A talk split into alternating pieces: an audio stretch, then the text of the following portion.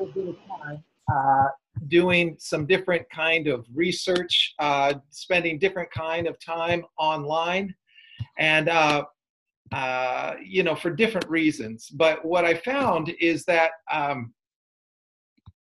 there's this story, and the story is a man by the name of Marvin Creamer. Most of us don't know Marvin Creamer. He did not die of COVID, and he did not uh, die in any kind of fire damage or anything else going on in the world. Marvin Creamer died this week at the age of one hundred four. And the reason why I take time to tell you this is because I think his life is exactly the kind of picture that I want to illustrate what we want to talk about today. Marvin Creamer was a professor of geology, but more importantly probably is that he's a sailing enthusiast.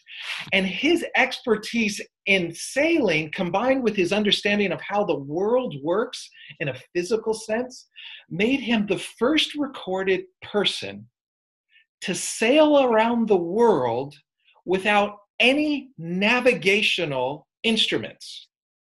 Think about this. He sailed like the ancients did. No G P S, no compass. All he used was the sun, the moon, and the stars. And he'd been sailing since the thirties. Now, he died this week at one hundred four. So look at the kind of the chronology of his life. In the thirties, he became this avid sailor, but it wasn't until the nineteen seventies that he determined that sailing around the world without any instruments would actually be possible. But how he discovered it is actually really significant.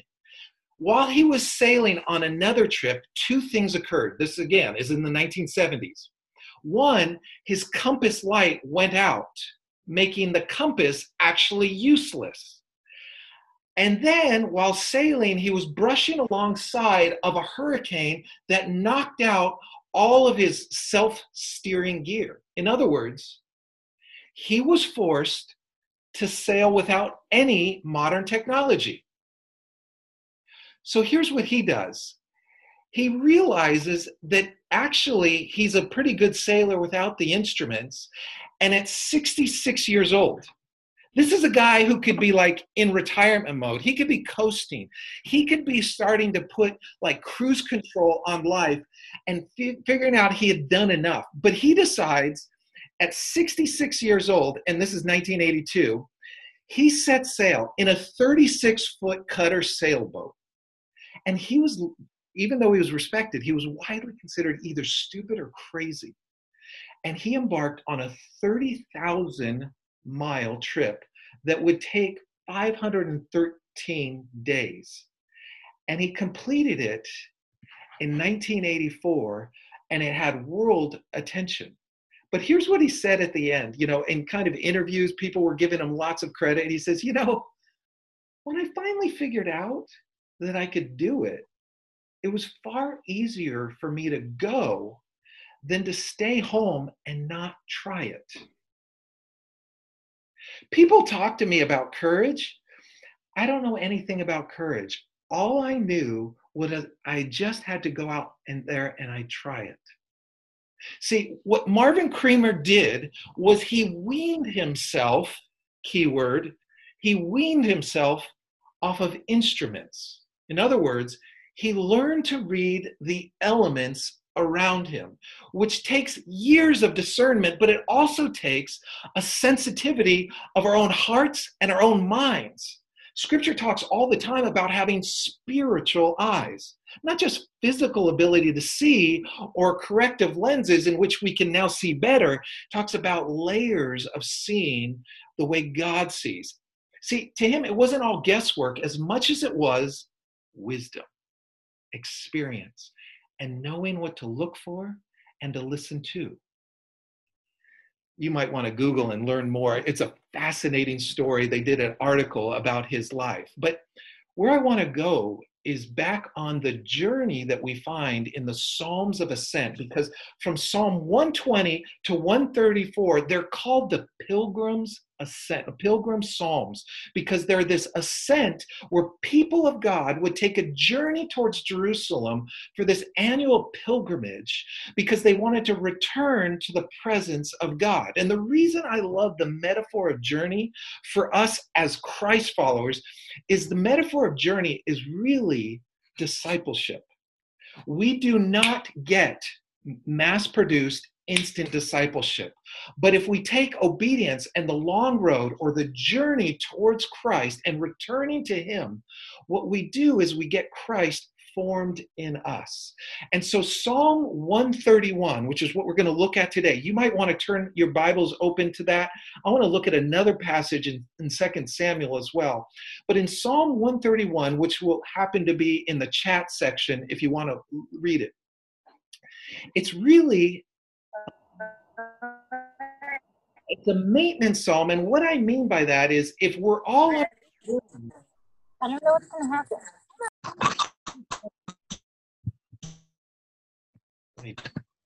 Uh, how do we maintain?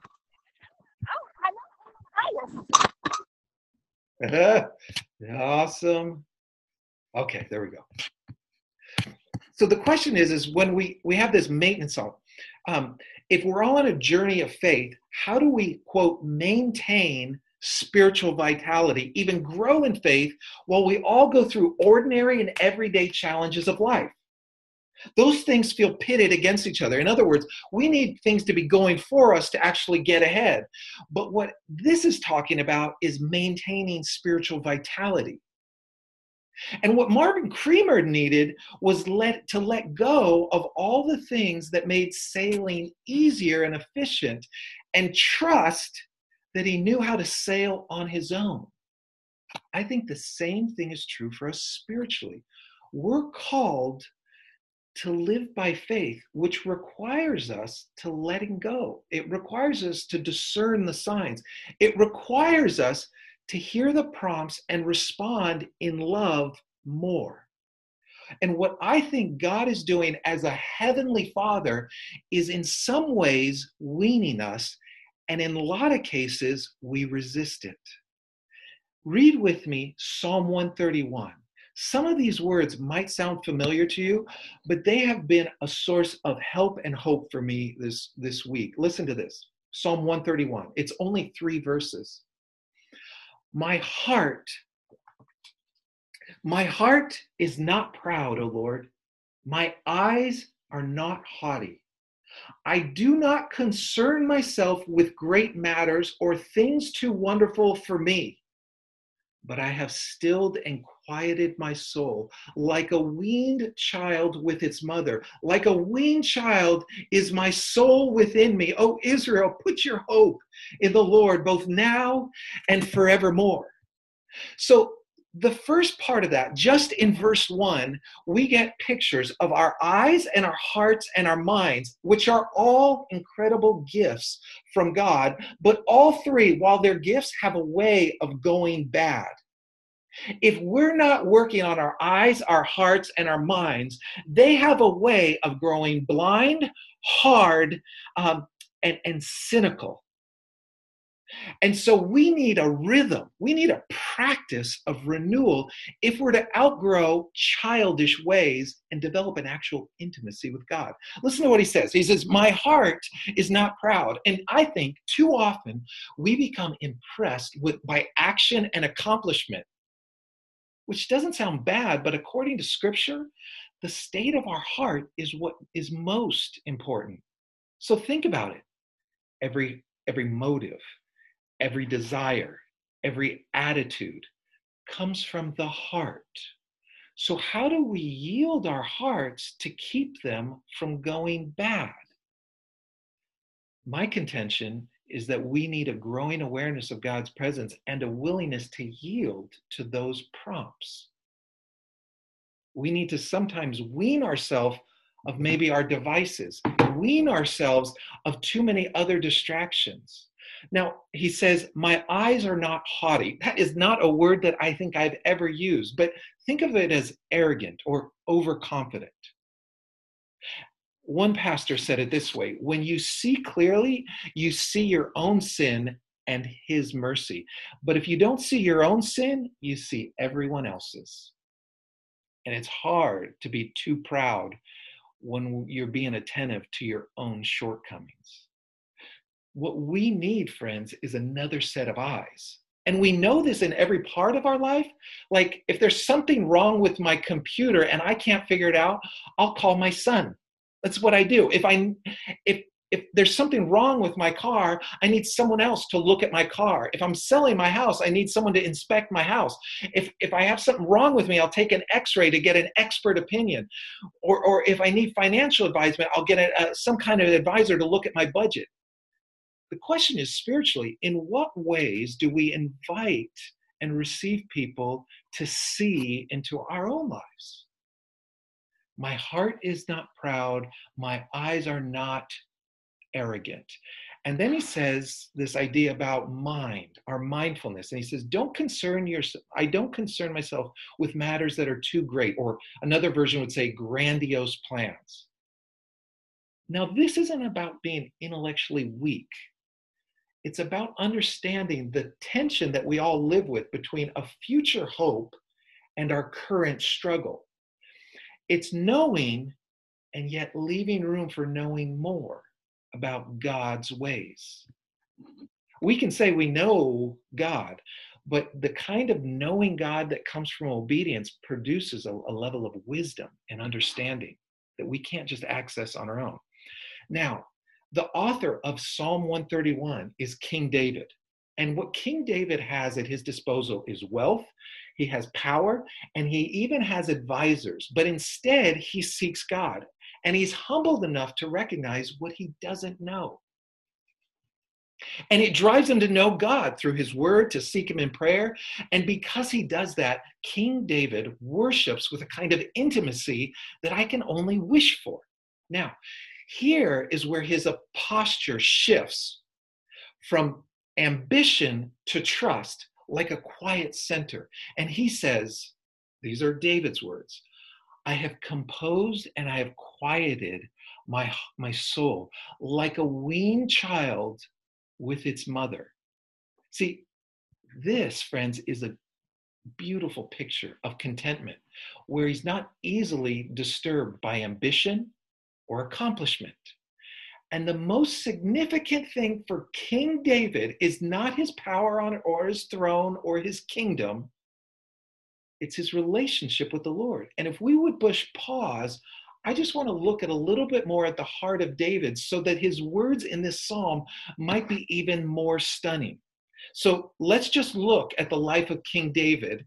And there's this instance in Second Samuel, this will not be on your chat screen, but if you have an app or maybe a Bible near you, look at Second Samuel chapter sixteen. There's a few verses that I want to read from, from the life of David, because when we talk about he's weaning himself, what we're talking about, I mean, think about a child moving from total dependence, sucking, to totally content and weaned. There's a huge gap that happens there. There's a lot of protest. There's a lot of unmet expectations. There's a lot of yelling. There's a lot of crying. Does this sound like your spiritual life? Till finding this utter contentment where you are resting in the arms of a parent entirely weaned.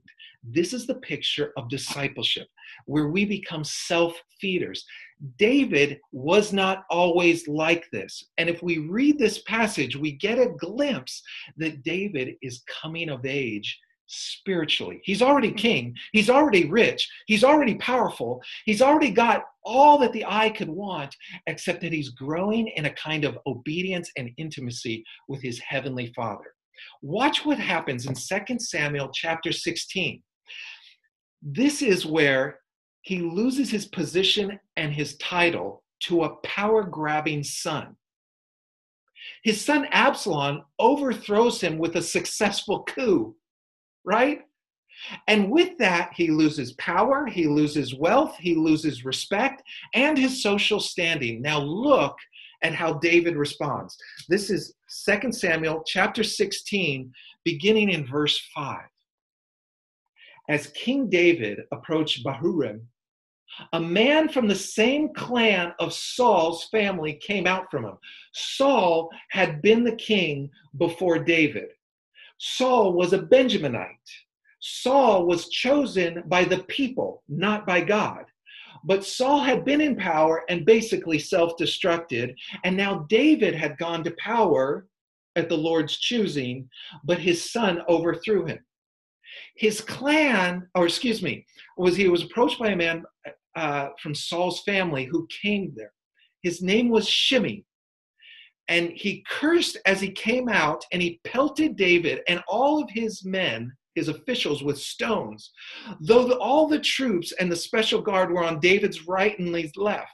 And as he cursed, Shimei said, "Get out, you man of blood, you scoundrel. The Lord has repaid you for all of the blood that you shed in the household of Saul, in whose place that you have reigned. The Lord has, has handed the kingdom over to your son Absalom, uh, and you have come to ruin because you're a jerk-faced loser," or a man of blood. Kind of sounds like politics. It sounds like the mudslinging. I'm glad to know far.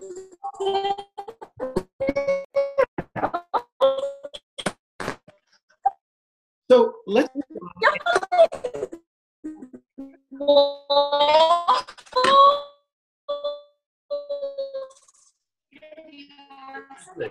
Yes. There we go. And he says, he says, this is one of David's like mighty men. This is like David's bouncer. This is David's like, I mean, he's he's he's on David's side and he's a warrior.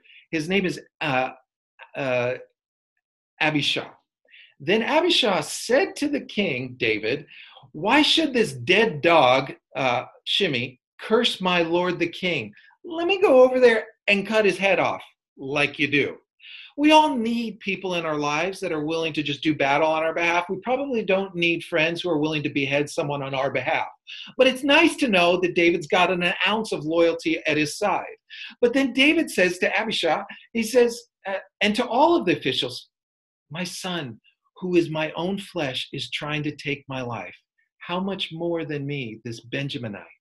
Leave him alone. Let him curse, for the Lord has told him to.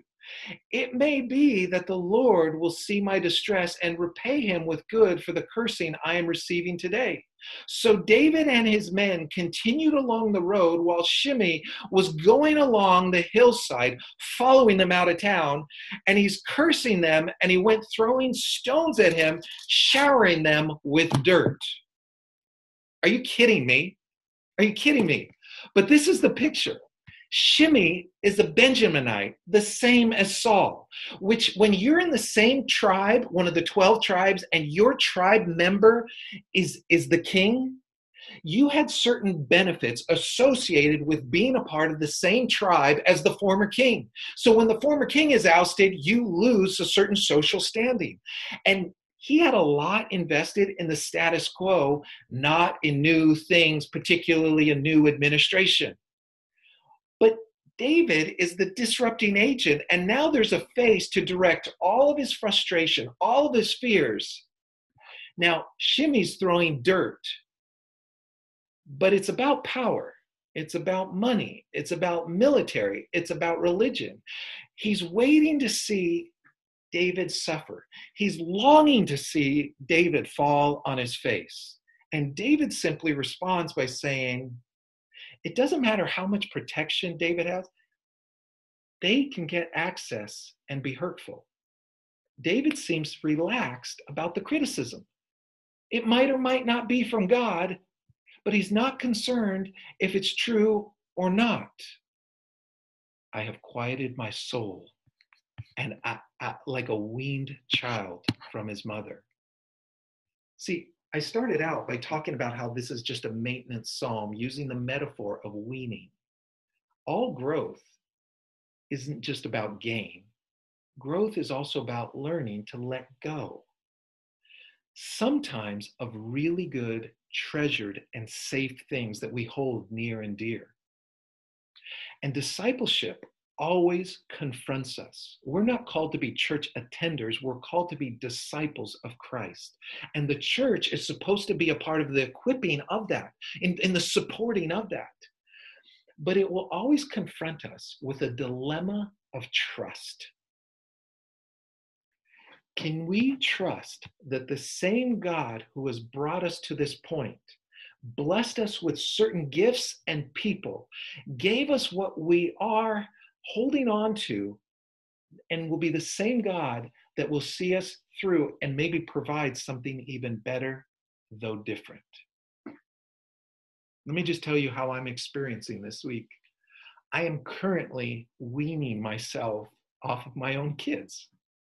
It doesn't mean that I'm letting them go entirely, but each night I lock up the front door and turn off the porch light and go, oh yeah, they're not coming home. And I've been doing this for a few years, weaning myself. It started with not always being the one to want to hold the hands. I remember the first time my son did the pullback of hands. We were going into first grade and I went, really? We're not holding hands in front of all the other kids? But then it moved to having sleepovers without me. And then it grew into them getting driver's licenses and going to places without me and then getting jobs that they could buy things apart from me. There was this subtle weaning of my presence, my their dependence on me. And these kids have become young adults. And in some ways, it feels like a huge loss. And the last couple of weeks, I've been really nostalgic. But here's what I'm reminded of. Every time we gain something, which we like to gain something, we're all consumers. We live in a consumeristic culture. We like to add. But every time we gain something, we also lose something.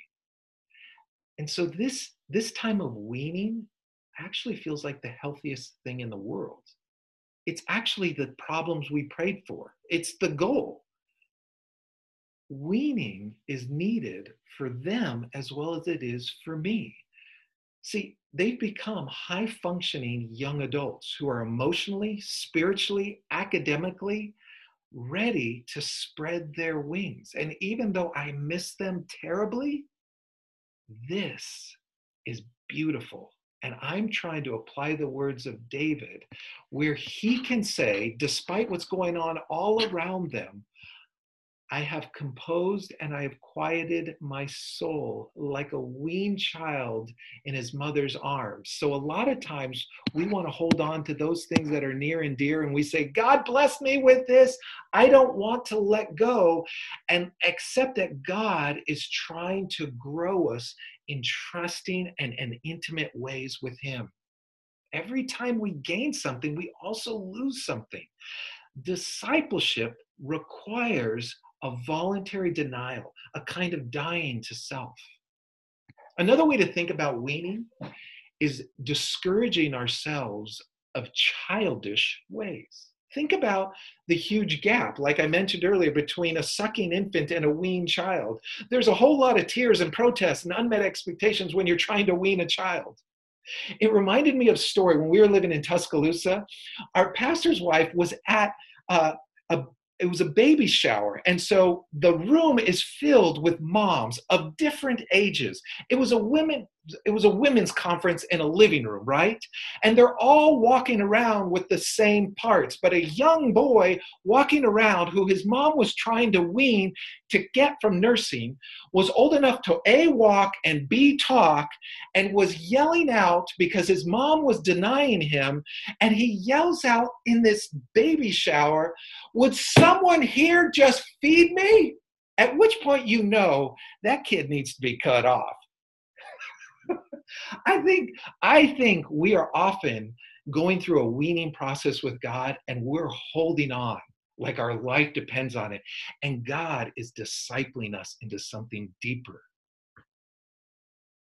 And he will feed us.